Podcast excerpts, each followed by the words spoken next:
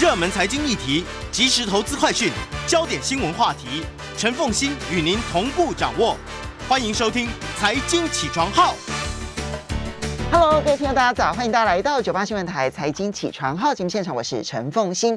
我觉得今天要谈的事情还蛮多的，所以呢，我们就直接进入今天的新闻焦点专题啊、我们来谈最近公视的这一出历史大剧啊，真的是呃讨论度极高，其实它的收视率也好哈，嗯讨论度极高，收视率也高。斯卡罗，这个在呃十九世纪的时候呢，其实这当然对台湾影响是非常大。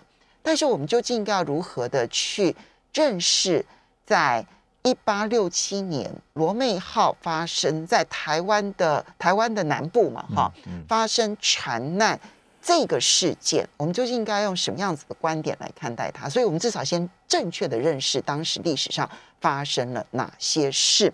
那么，嗯、在我们现场的是作家杨度，哈、嗨，冯那鑫好，大家还记得他就花了很多的时间写了一本有温度的台湾史台湾史，对啊，那花了很多很多时间去了解台湾的近代史当中发生近近三四百年发生了哪些事情，也非常欢迎 YouTube 的朋友们一起来收看直播。好，那么嗯，阿杜，我们就先，我觉得我们先不谈那个大的事情，我们先谈这里面的人。好，好，好，这里面主角中的主角啊，在在在在戏剧里头当然是大帅哥了哈。好 李先德，他他为自己取了一个汉文名字叫做李先德。李先德是还有一个名字叫李礼让了，早期叫李礼让，嗯嗯，对，李礼让，嗯，他是一个什么样的人？呃，我觉得他比较像是一个在十九世纪到各国冒险，然后寻求个人生涯的这种发展，为了个人利益可以不择各种手段的一个，我们称之为叫机会主义者。嗯他只要有利益，他有机会，他就跑去了。嗯所以他从法国念完军校，跑到美国，所以他是个法国人。，对对，他是法国人，后来嗯跑去参加了南北战争，最后被派到厦门来当领事。那么他很注重的是个人的一种成就跟出路，所以他跟其他人的相处并不好。他像他在厦门跟厦门的时候，他发生罗妹号事件的时候，他希望那个厦门的那些美国的舰队可以出兵。那美国舰队自己知道他的建议之后，自己就出兵了，但也没有打赢，因为被台湾组打败了嘛，哈。那结果呢？李先德他就决定说好，他自己要去跟清朝交涉。那后来是清朝派了一个叫刘明灯，刘明灯的这个总兵，他找了七百个士兵，还有甚至于组织了一千五百个民兵，陪他去到了琅琊这边，然后跟那个卓奇笃他们谈判。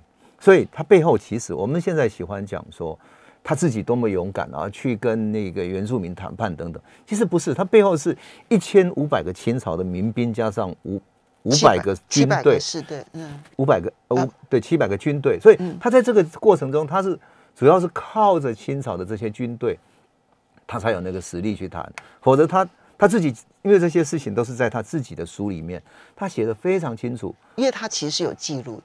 他有记录，因为他要为他自己留下记录，嗯为他自己的事迹留下记录，所以包括他第一次去吃见，第二次去见，彼此送了什么礼物，然后那一天谈判的时候是一个什么场景？这样，他去谈判之前，他觉得他可以自己去谈判不怕，因为背后卓奇笃跟原住民不敢对他怎么样。卓奇笃带了两百个人过来，嗯那在恒村一个会会出火的地方，出火就是那边有一些那个温泉有没有？它会冒、冒那个烟出来，嗯就南部。南部有一些地方类似像什么水火同源这样子。对对，就是水火同源的地方。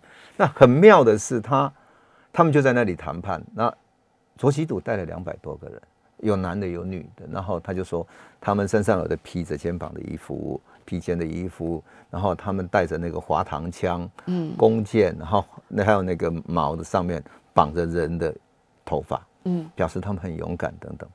那他自己带着枪去，那彼此在谈判的时候，在谈判的那个瞬间啊、他就说：“你们为什么杀害了我们罗美号的人？”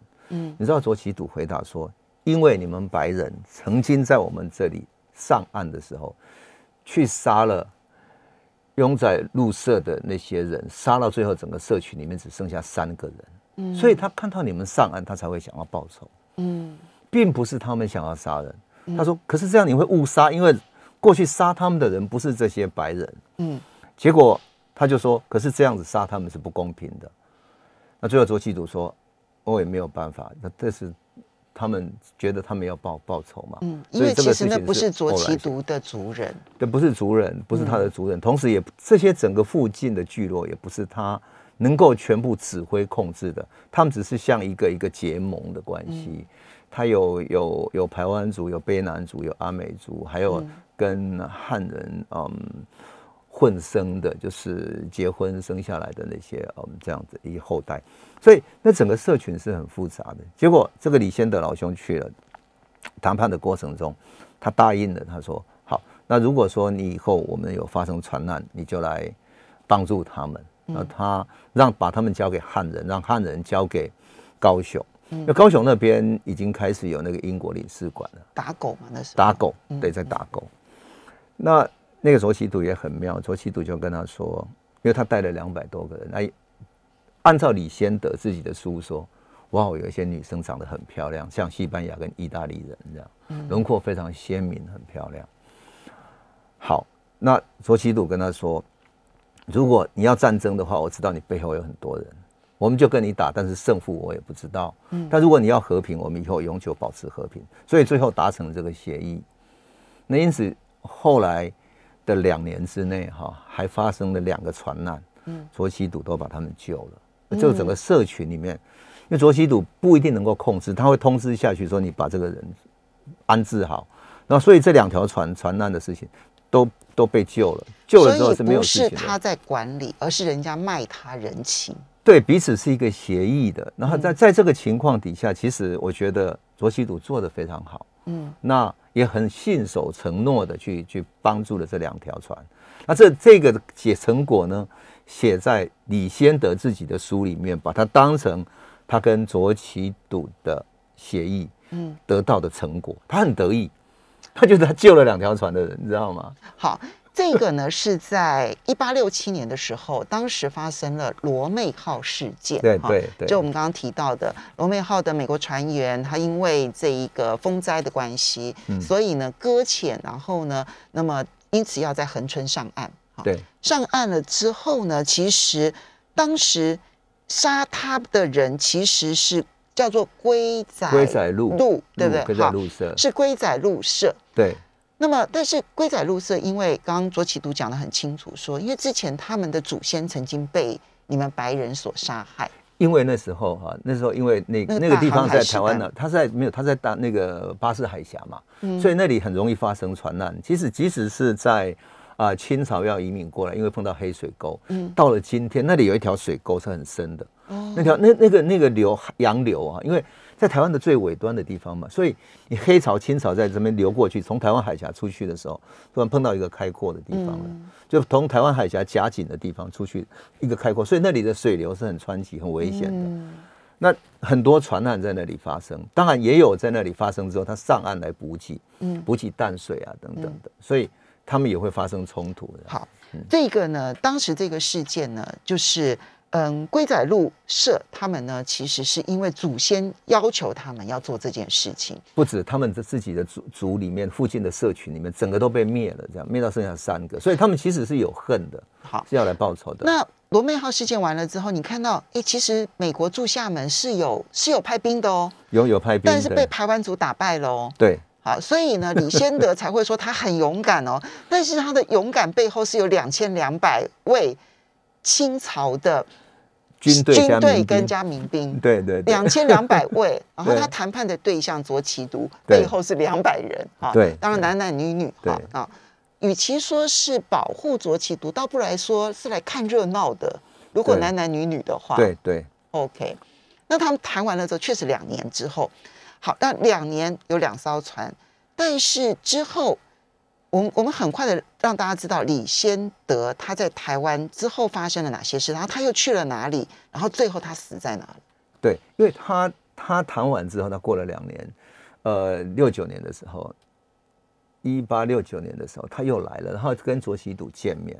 那见面的时候呢，他送给他很多礼物，那个有长的羽毛的，然后一个手枪，在台湾很少见，还有一个单膛的猎枪，嗯，好，那是比较少见，就是比较漂亮的东西，还有个望远镜，嗯，这都是原住民没有的。那卓奇笃也送了他很多那个原住民本身的艺术品啊、礼物啊等等，所以两边是非常要好的。可是谈完了之后，卓奇笃在家里盛大的接待他之后，他到那整个社区里面到处走，嗯，他在记录地形。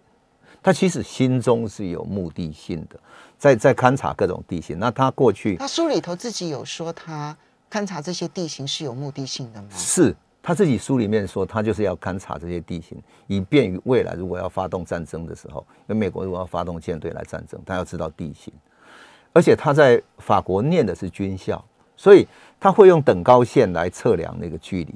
嗯，测量地形，就是说，比如说你看到那个这样看比比例是多高，距离是多远，这样他会用等高线来测。所以他是用军军事眼光在探查地形。是的，他就用这个军事眼光。因此你要看这一本书，叫做他他自己的书哈，叫《南台湾踏查手记》。它中间有一个 chapter 专门讲，如果你要攻打恒春这个地方，攻打这个社群怎么攻打？这个里面的讲法就是完全是要讲给日本人听的。就讲给日本人，告诉他们你怎么去打他，从哪里上岸。所以他连同那个附近的河流，就横生一带的河流，怎么上岸，怎么攻进去，然后那个从沿着河流怎么走，会碰到什么山的地形，他都记录了。嗯，因此他不是一个没有目的性的人，他是一个懂得军事。但是他这个到底是为了谁而做呢？是为了美国未来有一天要发生战争而做的，还是他认为，好，你既然是原住民族，那么清朝。他们本身又说他没有办法管你们的，所以他就他就等于是把这个拿来当他的个人的资料在用。因此后来，因为他他是一个个人英雄主义者，就个人的机会主义者，所以他跟美国的领事馆没没没有出啊，他们要把他调到中南美洲去，他要回去了。那他的任命一直没有通过，他就很生气。他到日本的时候就就决定说，哎，跟日本谈的时候，他决定留在日本，因为日本人出给他的年薪太高了。他把这所有的资讯出给他太高了。他他当时找要这些资讯，他觉得是这个个人资料，对不对？哈，对。然后后来美国要把他调回中南美洲，但是始终还没有派令下来的时候，他去了一趟日本。他也他他要回到美国去，就沿着走走那个太平洋这边嘛，走到日本。就是船经过日本，等于是转机啦。但是但是转船，不，那个时候没有机的。对啊，等于是转机啊。但是就是转船，转船到日本嘛啊，就在日本停留下来了。那日本人觉得，哎，他的资讯讯息很有用，所以就花了很大的钱当他的顾问费用。多多少钱你知道吗？年薪是一万两千美金。你要知道，当时的一个华工，美国人从中国广东这边引华工去。开拓大西部嘛，因为那时候美国南北南北战争结束，西部大开拓的时代，到那边去的一个华工年薪三十块，三十块，所以不加呃不年薪是三百块，加起来年对不起年薪三百块，所以他是四十倍左右，别人四十年或者一辈子的薪水，他是他的年薪，那所以他在日本拿了很高的薪水，他等于把所有的这些战略的资讯全部卖给日本，从日本得到。很高的这种这种回报的，所以嗯，对，所以他是一个什么样的人呢？他是一个守信用的人吗？他当然不是，他他把我觉得他把卓奇赌对他的信用拿来出售了，而且我觉得最最觉得这个感觉很像什么呢？奉信，他很像卓奇赌请了一个他觉得很好的客人，一个美国的客人来，他还家里来接待他，然后两边讲好了以后，你家里如果有人经过这里发生灾难，我救助他。讲好了的结果，你把我们家地形弄清楚了之后，你去告诉一个盗匪说：“哎，我知道他家的地形，他家现在没有什么人看着，你可以去打他，你把他把那个家产占下来没关系。”他就是这样跟日本讲的。所以，我我为什么特别觉得这个是一个机会主义者？那李先德这个人的人格是有问题的，原因就在这里，因为。他没有信守对原住民的承诺，而卓奇笃他们信守了对他的承诺。他利用了卓奇笃对他的信任。如果不是卓奇笃对他的信任，他不可能在毫无阻碍的情况之下，在卓奇笃的他们的部族当中走来走去，没有人阻挡他。对，等于是有人带着他们，然后把协助他到处走嘛，因为他也不了解这些山的地形嘛。应该往哪儿走，怎么等，这一定是有人当地人带着。我们即使我们现在到部落去，也要靠原住民朋友带着我们嘛。是山的地形的，所我们现在要探查都很难了，更何况是那个 时代。是啊，是啊，所以我就觉得这件事情是我对这个人采取批判态度的一个很重要的原因。他是背信者。嗯，那至于说他卖台，有人说啊，他不是台湾人，怎么卖台？不是，他出卖了台湾原住民对他的信任。你是对人的出卖，也是对台湾对原住民这一块土地的出卖。而且你所记录就是你朋友的家，那，你知道说这些记录用军事的眼光记录下来之后，卖给另外一个有军事野心的国家的话，那么第一个毁掉的就是你朋友的家啊。对，他是他是把它卖给他了，不是什么毁掉而已。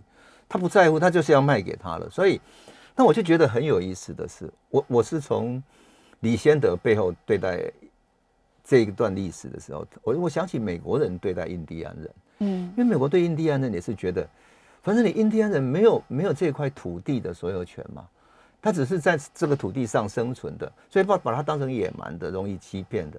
所以你看，他送那些礼物给他，是不是很像美国人对付印第安人的那些大酋长的时候送给他带羽毛的缎子，然后带那个什么一把手新型的手枪等等，嗯，很像是他对待印第安人他态度，而对待印第安人的态度，其实他一边跟他们谈判，一边弄地形之后，以后再把美美国的军队开进去打印第安人，是一样的，是一样的。所以，我们不要去去美美化这个人说，哦，他是代表了美国，不是，因为他事实上不被美国熟悉，是美国的领事这边也 也美国的外交部他们不喜欢他，准备把他调走，他很不爽，所以他才会留在日本。嗯，因为他的任命案，外交的任命案，美国一那个国会那边一直没有通过，因此他是很不爽的。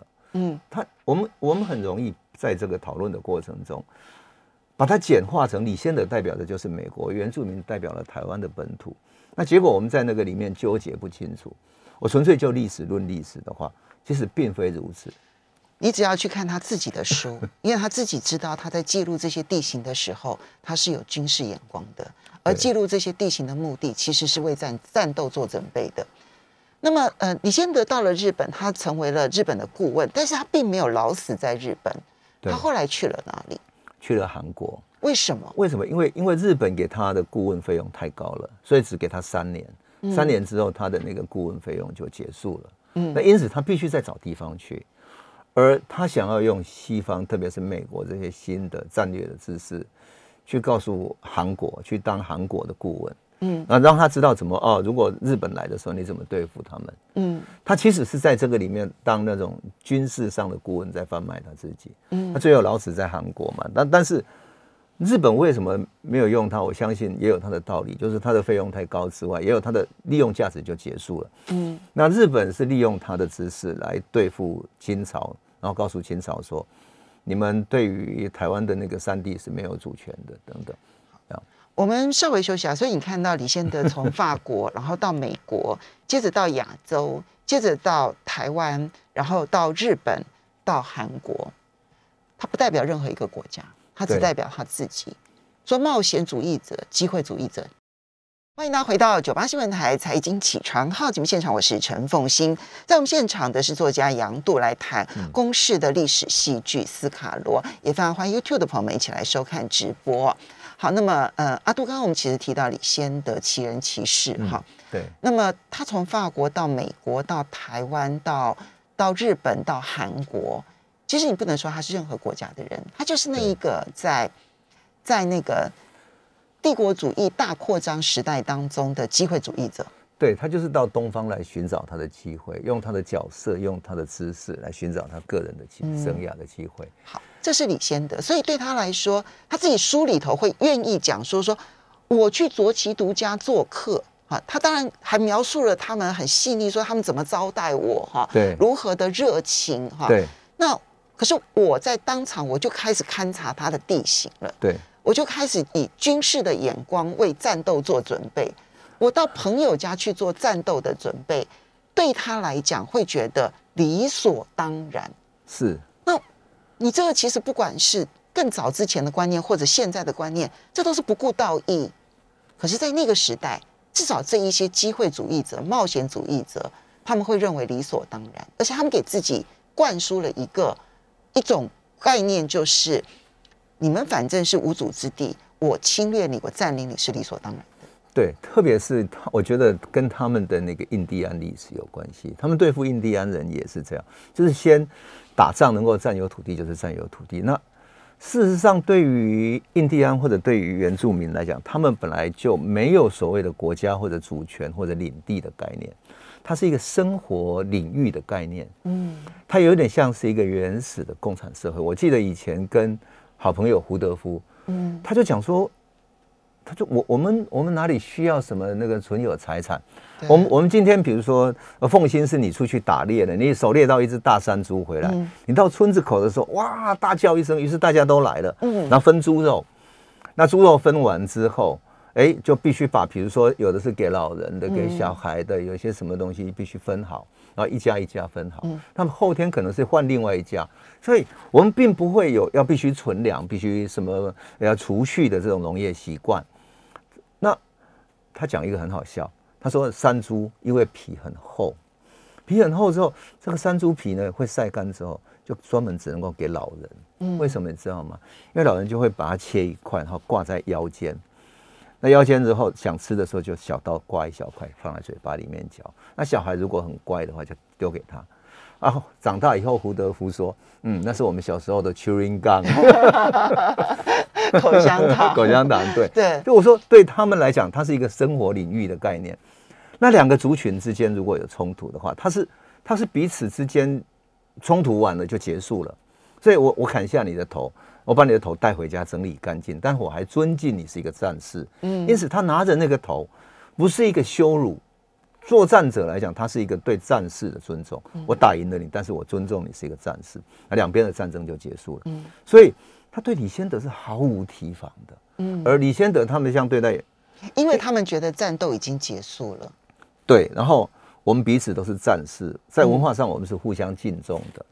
那因此，对于李先德或者对于外面的帝国来讲，他觉得你是土地的占有者，对于他还已经有地权的观念，有土地领地的观念。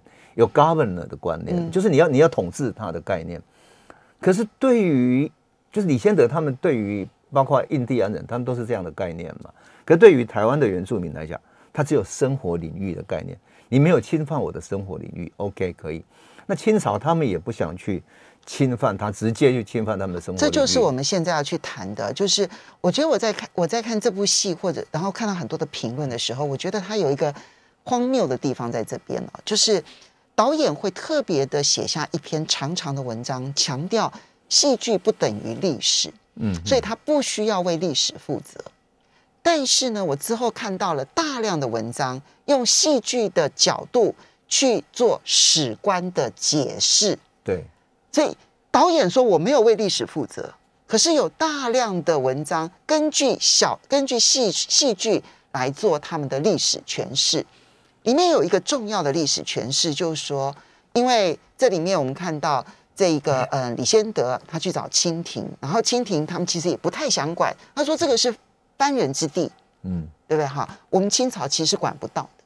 虽然他讲了这句话，坦白说，他最后还是派了两千两百人陪他去，对对对，啊对。可是他当时说这个是藩地，所以我们清朝管不到。他将这句话就解读为。藩地就是无主之地，对，所以他就是可以侵略，他就是可以占领，这是国际法所规定的。好，你怎么去解读？因为很多，然后很多人也跟着这样子就解读说，哦，所以那时候台湾是无主之地。对，但是怎么会是无主之地呢？台湾那时候那些领域，那些生活领域，全部都是属于原住民的，而且每一个部族跟部族之间。他彼此虽然是有互相的生活领域上的互相的重叠，有发生战斗，但是他们这种小型的战斗是互相协调的。那汉人要去开垦，是跟当然这个历史是很久，但是是要跟原住民去租他的土地，然后取得他们的同意。当然汉族你知道吗？从其实从元朝、明朝，他们都一直有一个传统，就是来跟台湾的原住民或者平埔族去交易，买鹿肉、鹿皮，然后。彼此在生活在同一个空间里面，甚至于一六二四年荷兰人来的时候，已经有许多汉人来这里，来这里做什么？来这里定居。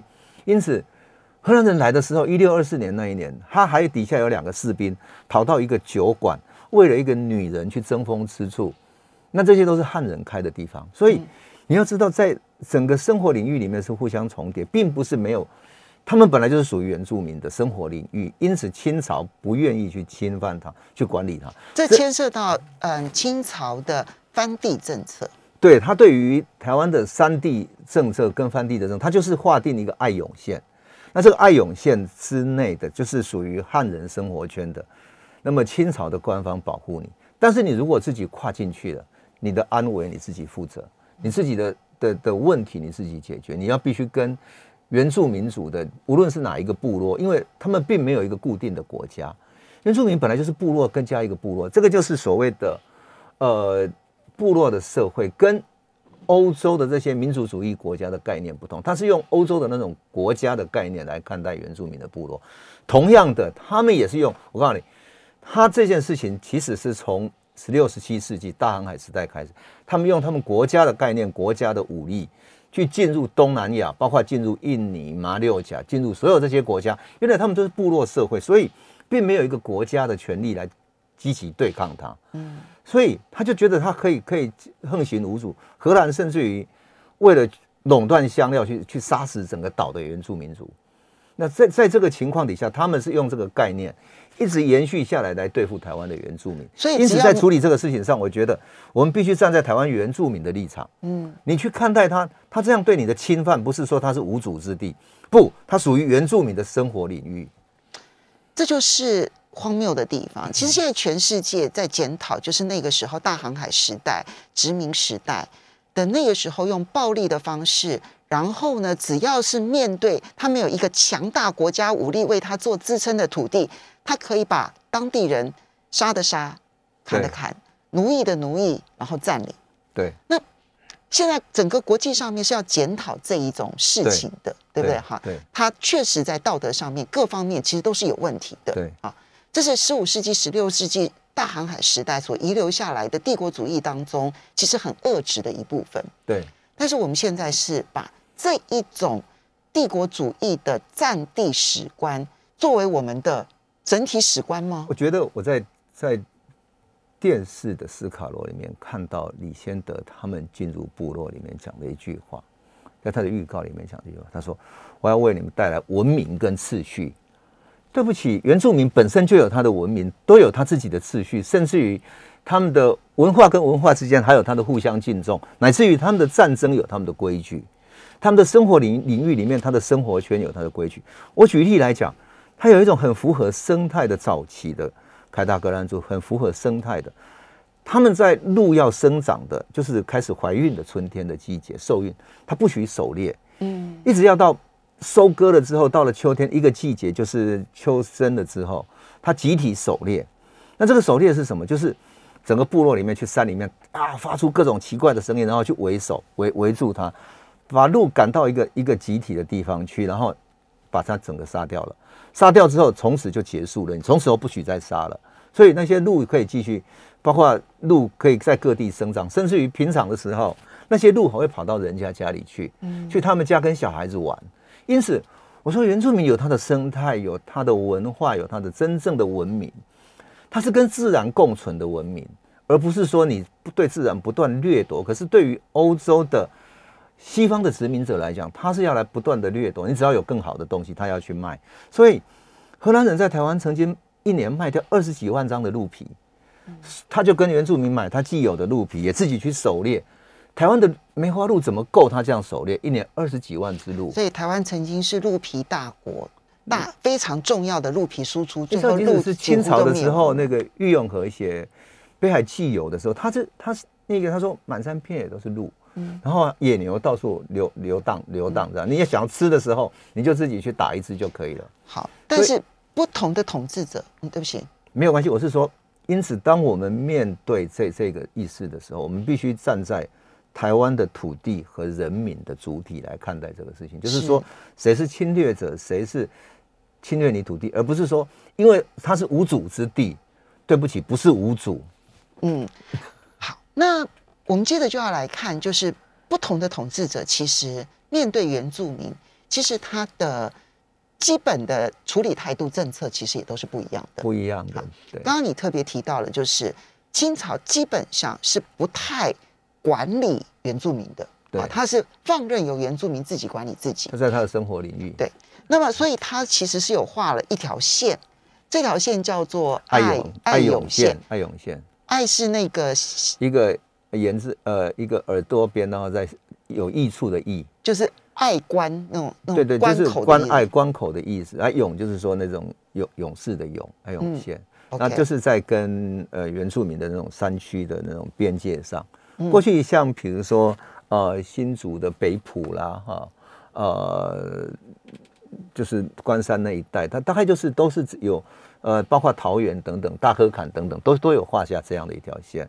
那彼此互相尊重，它有点像是原住民的生活领域给它保留下来。嗯当然清朝可能管不了那么多，但是它至少维护了原住民的生活领域。你知道，他可以在这个领域里面他自己生活。那你你汉人要进去的话，你必须尊重他的文化。所以我们稍微休息一下。这是我们在历史上看到，在清统治时期，其实相对而言，元汉的冲突是很少，相对比较少。对，但到了日本统治的时候，那就不一样了。嗯，我们休息一下，马上回来。好，欢迎大家回到九八新闻台财经起床号节目现场，我是陈凤欣。在我们现场的是作家杨度啊，那也是有温度的台湾史的这本书的作者啊。那么我们今天要来谈，就是从公式历史戏剧《斯卡罗》一八六七年的梅罗号事件，呃，罗妹号，对不起，罗妹号事件呢之后，我们去看待的那一段历史。那一段历史所揭露的，当然是你看到李先德的这一个国际冒险家，嗯啊嗯，他的在各国之间的串，啊，不断的串，就把资讯收集卖给别人，再收集资讯再卖给别人。嗯其实他也是把日本的资讯卖给韩国，对不对？对好，对，好，这些他就是一个这样子的一个冒险主义者，国际掮客，对对对，机会主义者，好，但是被诠释为国台湾的第一个国际合约，哈，你就知道说这里面的荒谬性。第二个是这里面所强调的翻地无主论，它这个背后的侵略思维，其实在现代的史学界里头都已经认为这种侵略思维。美国也在检讨，澳洲也在检讨，就所有侵略史的国家都要检讨他们曾经有过的侵略史。是必须要去面对。而我们现在拿那个侵略史来看待原住民啊，那第三个部分去看台湾不同的统治者，其实对于原住民的统治态度差距非常大。清朝采取的就是少数民族自治的概念，对，可是到了日本统治时期的时候，我们为什么会觉得说日本跟原住民的冲突特别的多？历史上留的记录非常的多。呃，很多人是用国家主义的概念、民族主义的概念来看待，其实不是，是因为日本要掠夺原住民的资源。是因为日本的那种管理方式，它是现代化国家的管理，所以用日本一个学者叫室内元忠雄的话来讲，它叫做资本主义化。那它的管理方式是什么？把这个整个国家的资源全部重新计算。所以日本到台湾的时候，第一个做土地重新调查，把所有土地有产权的、没有产权的山地林业那种山坡地啦，原来大家共同开垦的山坡，全部整理过。那原住民的许多山坡地就变成是他们要关注的。他原住民跟汉人交界的那些山地，就是山山林地啊，像比如说种了很多竹林，像竹山啊、云林啊，哈，嗯就是南投、云林、嘉义这个附近看山区的那些地带，对，很多汉人跟原住民都在那里交易，甚至于共同生活的非常好。可是日本人就说这些是你们无主之地，必须收归国有了，就这个是一样的概念。其实这跟李先德去日本是很有大关系的。对，所以他就就这样子，这他就收回来之后，就把它卖给了日本的财团，去山上，比如说做纸浆啦，做什么纸厂，卖给山林去做纸厂等等。那原来的住在这里的原住民和台湾的一些汉人就没有失去了生活的，就失去生活资源。这是一个对土地的调查。第二个，他做的是台湾山地林野的调查。因此，你现在看到很多日本的那些人类学者进入台湾原住民，留下很多资料，对不对？对，这些是很珍贵的资料，而且留下很多神话传说。但是这些人类学者其实是为了他的山地开发做先先导，所以他们进去发现原住民的语言可以带领他们进入那个最深的资源的所在，带领到他们原始森林里面去。然后，于是我们台湾的红块、扁柏这些国宝的森林，全部被他们赶去日本当神社的那个大木头。所以，他是有意识的在开发台湾山地林野。他为了控制他们，于是用研究原住民的文化。那同时呢，要控制他们。因此，台湾原住民不断在反抗。你看，从那个早期的大可坎、桃园这边的原住民族，到一直到就泰雅族嘛，一直到那个嗯泰鲁格，泰鲁格一直到一直到那个雾社事件，不断不断有人在反抗。因此，原住民是他，因为他整个是对他生活领域的控制。原来属于他生活领域可以可以采集，比如说树木、竹笋、香菇等等这些可以采集的食物，它变成全部是国有的。再来就是森林，它再也不能动了，而他们可能是他们生活资源的所需。那狩猎更不用讲了，所以狩猎里面有一些部分来维持他们的狩猎。因此，在这样的一个全面控制底下，其实原住民族才真正的被国家的权力所控制、压迫。对。这个控制的同时，也就是一种压迫。那这样的一种情况是在清朝时期并非如此。那当然，我们也可以说清朝还没有这个观念啊，它还是一个比较传统的，就是说让你维持在那里。那其实，在台湾过去，你知道吗？在十十六世纪末，就是丰臣秀吉统一日本的时候，丰臣秀吉就想要派人来来台湾，说要跟台湾建立那个外交关系，找朝贡什么的。结果丰臣秀吉的代表。大概在一五九一年左右，就到台湾的时候，发现哇，这里是一个部落社会，不想找哪一个的国王。嗯，他想说有一个国书嘛，就带了一封国书要给你的国王，那你国王必须来日本跟我丰臣秀吉朝贡。结果台湾找不到国王，因为太多部落，他每个部落有他自己的生存、自己的文化，每个族群有自己的文化语言，所以他就只好就回去了。这样，那我说。没有台湾不是没有部落的这种无主之地，而是各部落有他们各自的生活领域，其实都是在的。嗯，所以清朝也好，日本也好，其实真正你看到近现代以来，以日本对原住民的压迫是最残酷的，因为他直接进入到他的聚落里面，深入到他的生活资源、生活领域。嗯，那如果不听话的，像比如说泰鲁格族跟他反抗那么久，他就整个跟他迁村，那迁到平地来。所以我几年前去看到那个，我去泰鲁格那个山上嘛。就看到一个一个已经日本时代被迁村的一个老村子，这样，那里面留下来的还有很多过去旧的东西，那种老的石头啦、建筑。他说，我们就那个时候被迁村，所以建筑物里头的细节内容都还存在。对，有一些那个呃石头了，就是没不会被风化消失。对对，嗯。所以就是我是觉得说，我们必须站在土地和人民的立场，来诉说这一段历史，来诉说我们自己的故事。也就是我们要站在台湾这块土地上的原住民的立场来诉说我们自己的故事，那站在我们自己的生命来诉说这一段故事，而不是站在统治者那些殖民者的立场，用他的语言，用他的逻辑来思考。我觉得在看到那个斯卡罗里面，我有一个有一幕，我觉得很痛心的是什么呢？就是龟仔入社，他们不是去去去罗妹号，他刚开头的时候，罗妹号。发生船难，然后他们去砍下他的头，然后说把那个头举着报仇嘛。这个画面你知道吗？我在什么什么图片里面看到版画里面，在十七世纪版画就看过。这个版画是谁画的呢？是荷兰人画的。荷兰人在那本书叫做《荷兰第二次、第三次出使中国记》，他就画了台湾原住民。原住民族在他们的那个原来这个就是那个平埔族的那个板屋上面，他就就是举着这样的一个头，然后很像。那种就是所谓的描述那种呃各地的野蛮人的方式来描述台湾的原住民，但是但是他们的一种战争文化，可是我觉得那个画面就是把那个罗梅号砍下来那个举着头的那个画面。所以导演在重复十七世纪的荷兰侵略史观，某一种殖民者的史观。我是觉得就美学来讲，因为我是不太愿意谈戏剧，因为我自己学戏剧的，他可以谈很久，从头谈一次，但是。我只是讲说，在美学上，你不可以用殖民者的眼光来看台湾原住民，你必须从原住民不是报仇，或者说举着那个头好像野蛮人的那种、那种、那种、那种镜头去描述他，而是你必须说，他把这个头砍下来，他是要对他过去的死去的族人来献祭，表示我要给你们安慰。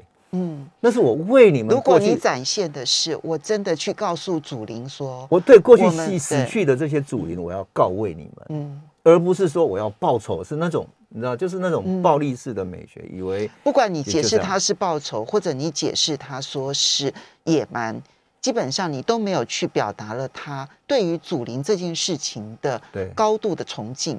对，我是觉得我们站在土地、站在人民的立场，我们要重新回到这里来看。而且我特别要讲一点，就是说，台湾后来从这个戏去政治化之后，我觉得很多人喜欢讲一句话，什么话呢？居然讲说，因为台湾终于跟美原住民是不不属于清朝管的，所以是跟美国直接签约，这。一件这件事情是之所以要大做特做这一部戏的最重要的原因。最核心的原因，但是有没有想过，台湾在如果台湾是浊旗赌的话，你不就被美国的一个掮客给卖了？他还不是被美国政府卖了？你被美国的一个掮客给卖出去了。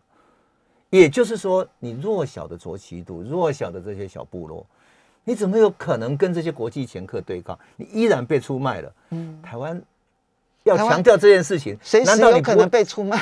台湾会不会有一天，台湾现在的台湾会不会有一天，你就是变成了左旗赌的角色呢？嗯，整个台湾变成左旗毒。